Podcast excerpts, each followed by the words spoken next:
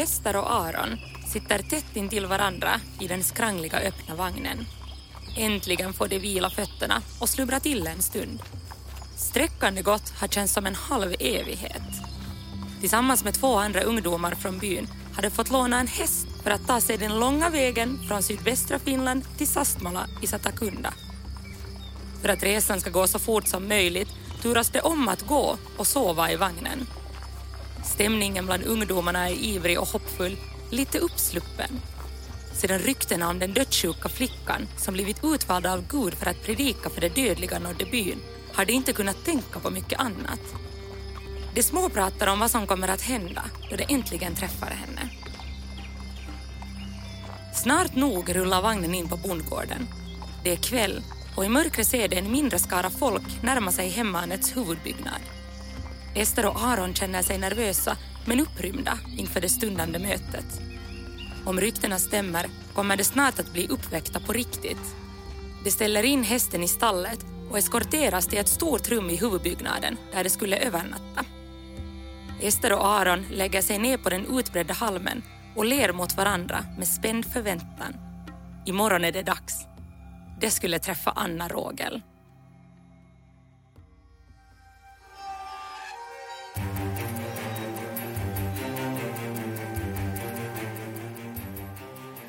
Du lyssnar på Hissapodden med Anna Öhman. Anna Rågel, 1700-talets rikskändis med ett gudomligt uppdrag.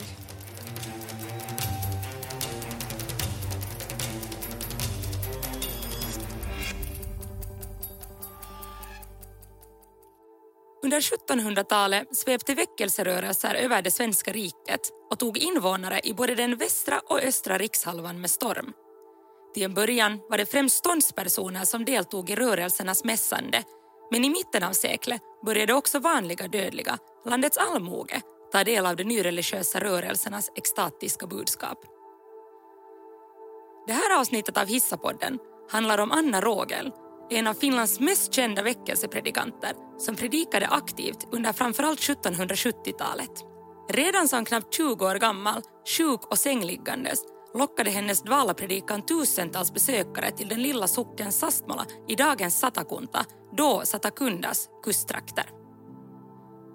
Redan på sin tid var Anna känd över land och rike och hon kom att ha ett stort inflytande på kommande generationer av framförallt kvinnliga väckelsepredikanter.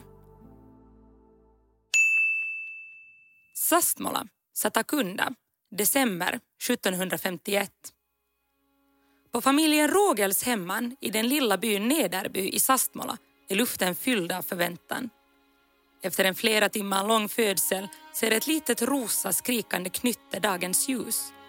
Mikael Mikkelsson och Maria Isaksdotter drar en lättnadens suck och välkomnar sin efterlängtade lilla dotter Anna till världen. Redan under unga år utmärker sig Anna som ett ängsligt, sjukligt och grubblande litet barn. I familjens hemman är funderingar kring synd och den unga flickans egen väg till salighet ofta på tapeten.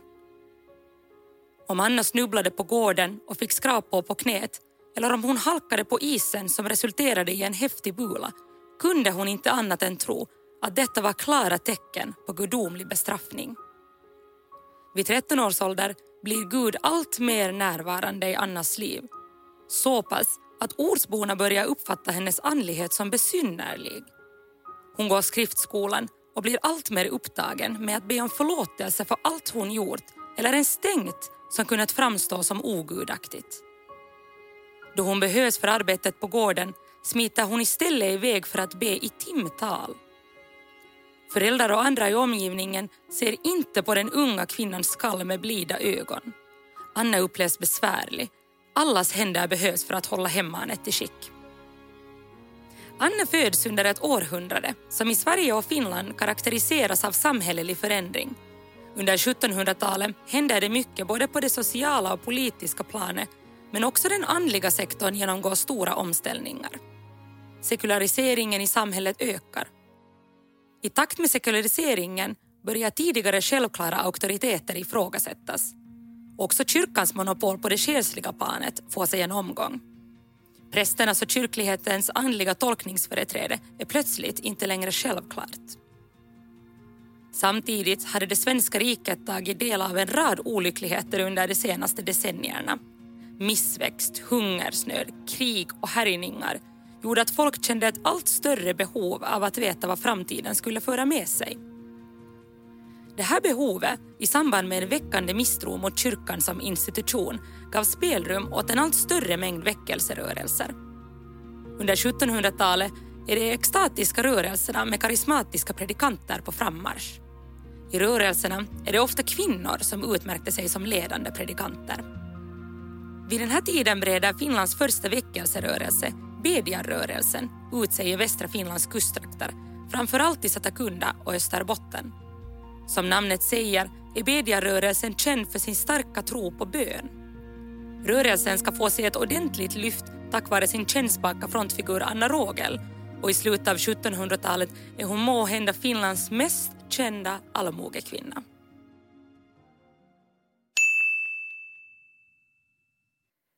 Sastmola, Satakunda, december 1770. 19-åriga Anna ligger döendes i sängen. Det har gått knappt ett år sedan hon insjuknade i halsont. Sjukdomen tycks lätta efter ett tag men på sommaren tar sjukdomen åter grepp om flickan som blir sängliggandes. Kroppen sväller upp något groteskt och under sommarmånaderna svävar hon in och ut ur medvetande. Snart slutar Anna prata och vid decembers intåg är det enda livstecknet som kan skönjas en svag andning och puls. Denna jul vakar Mikael och Maria vid Annas sida övertygade om att deras dotter inte är stark nog att överleva helgen. Flickan ligger närmast livlös i sängen med svaga hjärtslag och en andning som knappt märks. Tystnaden bryts abrupt och Mikael och Maria snubblar bakåt och faller vettskrämda ner på golvet. Framför dem har deras dotter börjat predika med en röst så stark att den säkerligen når hem till alla grannar i nejden. Med ögon och kropp som är alldeles stilla fortsätter Anna predika. En skärrad Maria kravlar upp sig från golvet och fattar tag om sin dotters hand. Anna reagerar inte. Istället pågår mässandet i fyra, vad som känns som evighetslånga timmar. Då det är över sjunker Anna utmattad tillbaka in i det medvetslösa tillstånd hon vaknat från.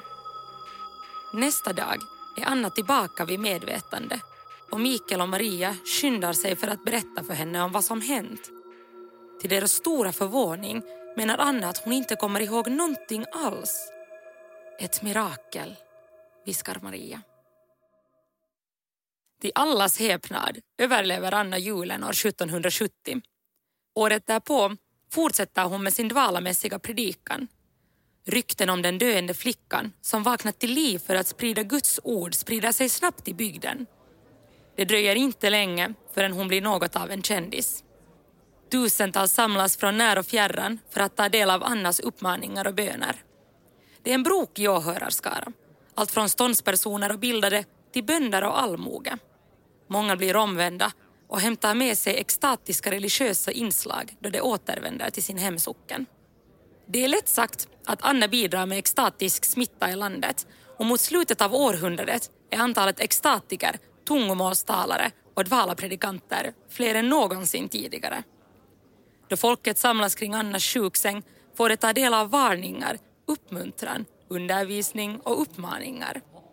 Med andra ord skiljer sig mässande innehållsmässigt inte märkbart från vad som faktiskt är kutym i samtiden.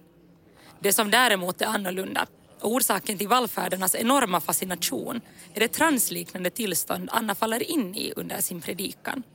Det måste helt enkelt vara Gud som pratar direkt via henne.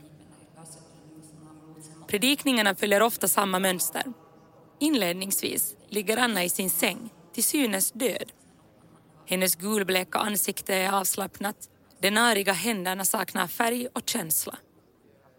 Under den tunna klänningen slår svaga hjärtslag och andningen är så knapp att den nätt och jämnt märks. Plötsligt inleds predikan mycket högljutt, inte sällan med inslag av sång. Annas röst är hög, snabb och häftig. Trots hennes svaga yttre pågår predikan i flera timmar.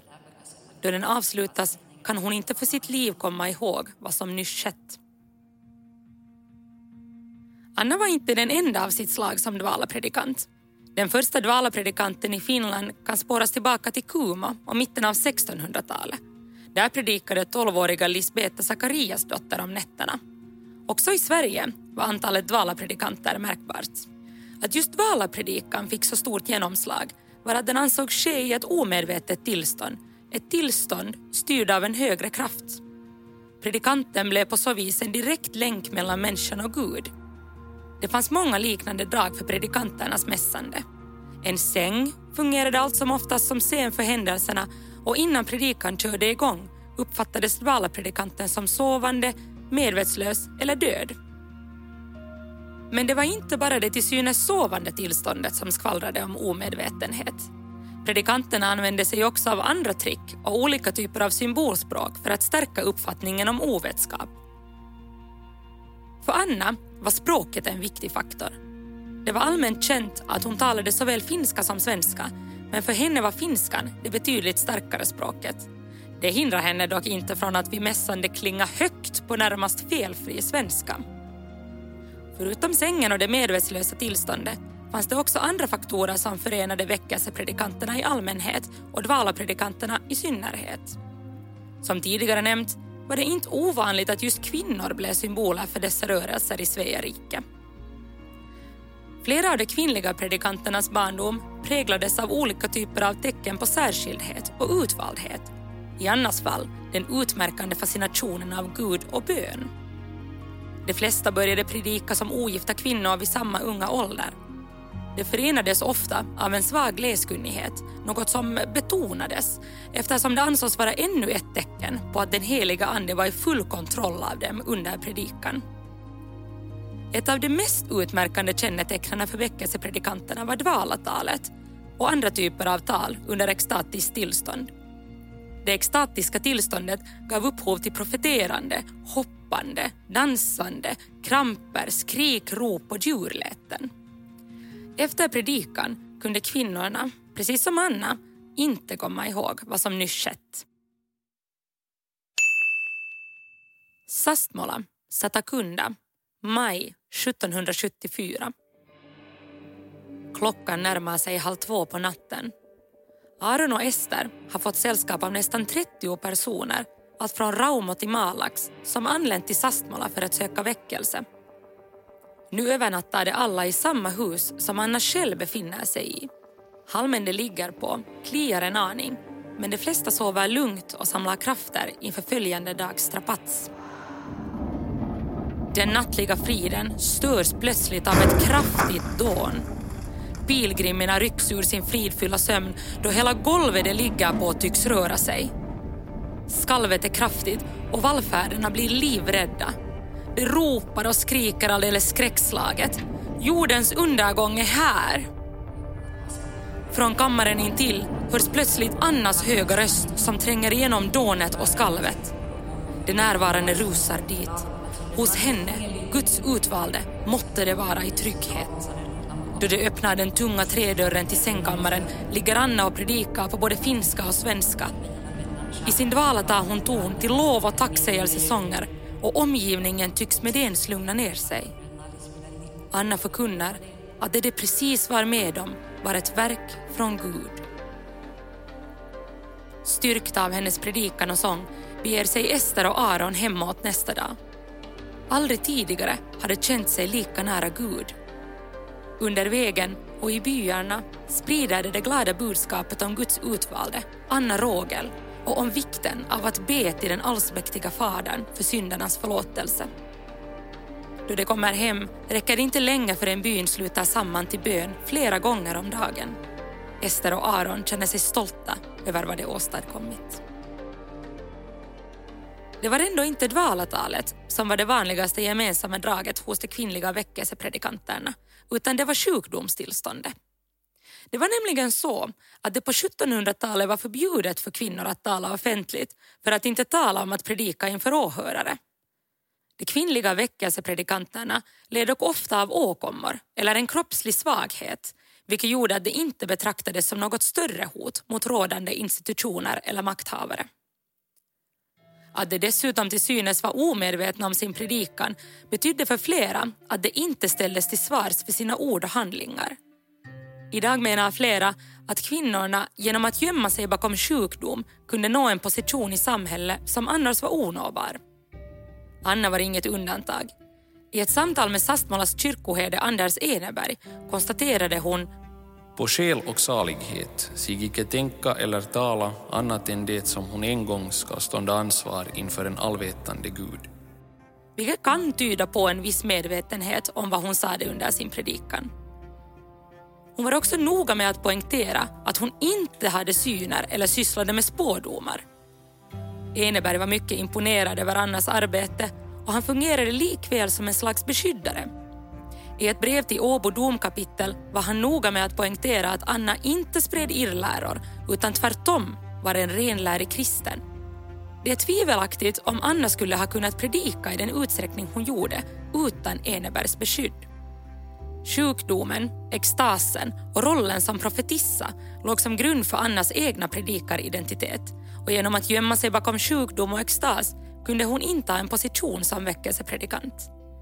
I takt med att allt fler fick höra om henne började hon också predika på ett mer traditionellt vis istället för att endast dvala-predika. Dvala-predikorna förekom ändå och det var tack vare dem hon också kunde predika som vanligt utan att det uppfattades som en skymf mot predikoämbetet. Alla predikanter lyckades ändå inte gömma sig bakom sin sjukdom. Det finns flera exempel på svenska väckelsepredikanter som spärrats in bakom lås och bom för att stävja den smittsamma sjukdom och de oroligheter som predikanterna ansågs sprida. Samma år som den till synes gudomliga jordbävningen äger rum flyttas Anna från Sastmala till Vasa den kände handelsmannen Johan Blad är övertygad om att den högklassiga sjukvård Vasa har att erbjuda kommer att göra henne frisk. Anna själv är med på noterna. Huvudsaken är att hon får göra sin röst hörd. Och det får hon. På Stenbergska gården i Vasa fortsätter Anna att ta emot hundratals besökare som numera färdas ända från andra sidan Bottenviken. Anna har alltid varit dålig i aptiten och nu tycks hon inte äta överhuvudtaget vilket gör henne än mer häpnadsväckande. Trots sina fasteperioder beskrivs hon som lagom fet, vacker och välskapad. Ett gudomligt ingripande tycks hålla henne vid liv. Samtidigt ansluter hon sig till skaran av religiösa helgon och auktoriteter som utövat självsvält. Efter två år i Vasa konstateras det dock att den för tiden mycket dyra behandlingen av Anna inte lyckats och snart nog förs hon tillbaka till sjuksängen i Sastmala hon lämnade två år tidigare. Trots Annas popularitet sväljer ändå inte alla hennes uppenbarelse med hull och hår. I den religiösa tidskriften Stockholms Dagligt Gott beklagar sig fyra präster över att folk tycktes tro på Annas övernaturliga gåvor. De uppmanar domkapitlet i Åbo att ta tag i detta. Det är inte det enda som ser på väckelsepredikanterna som bluffmakare. Myndigheterna är ofta av åsikten att kvinnorna endast är skojare ute efter uppmärksamhet. Det var inte bara i det svenska riket som kvinnliga väckelsepredikanter väckte uppståndelse. I samtidens Europa gick debatten om extatiska rörelser och orsaker till extatiska upplevelser het. Tidigare hade liknande tillstånd setts som ett verk av djävulen som kunde botas med diverse exorcistiska medel. Nu kretsade funderingarna kring om dessa extatiska tillstånd handlade om gudomlig inspiration, falsk inbildning eller kanske var det rent utav en smittosam sjukdom. De mer medicinskt insatta avvisade gudomlig inblandning och menade att de predikande kvinnorna led av retad inbildning, nervsjukdom, melankoli eller hysteri. En annan förklaring var livmoderns hysteriska ångor som enligt dem kunde orsaka extatiska kramper. Botemedlet kunde vara till exempel isolering och hårt arbete. Eftersom mannen vid denna tid symboliserade förnuftet förklarades antalet kvinnliga väckelsepredikanter med hjälp av känslospektret. De extatiska tillstånden var en följd av kvinnliga känslosjukdomar. Kvinnors beteende var ju trots allt endast och alltid känslostyrt.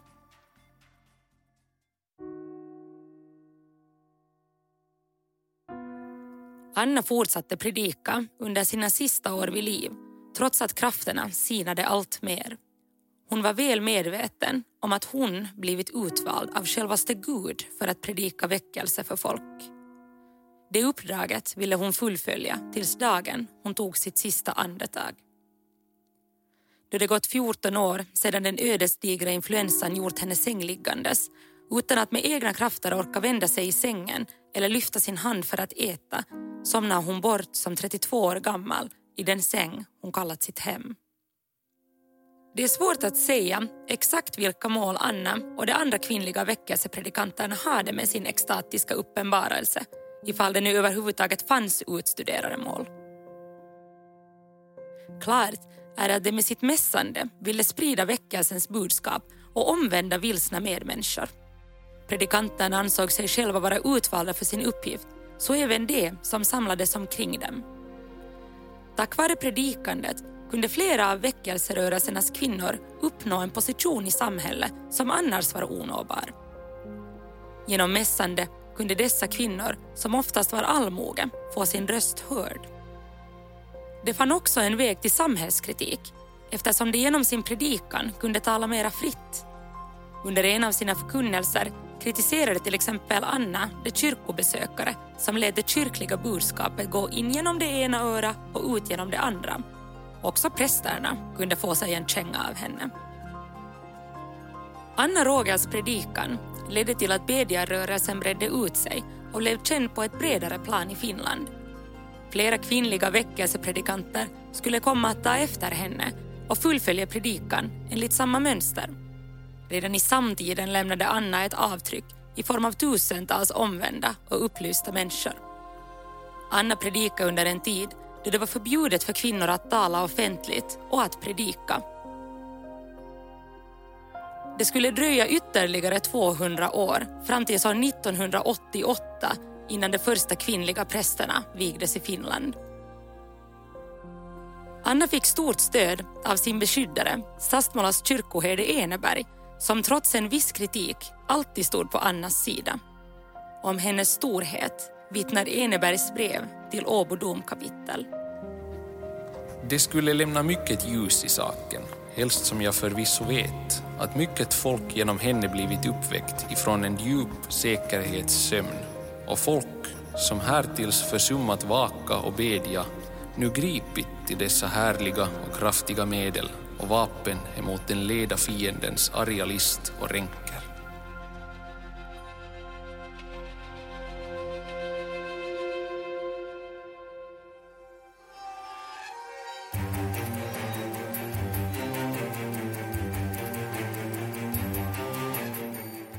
Du har lyssnat på Hissapodden med Anna Öhman. Inspelad av Tobias Jansson och producerad av Freja Lindeman.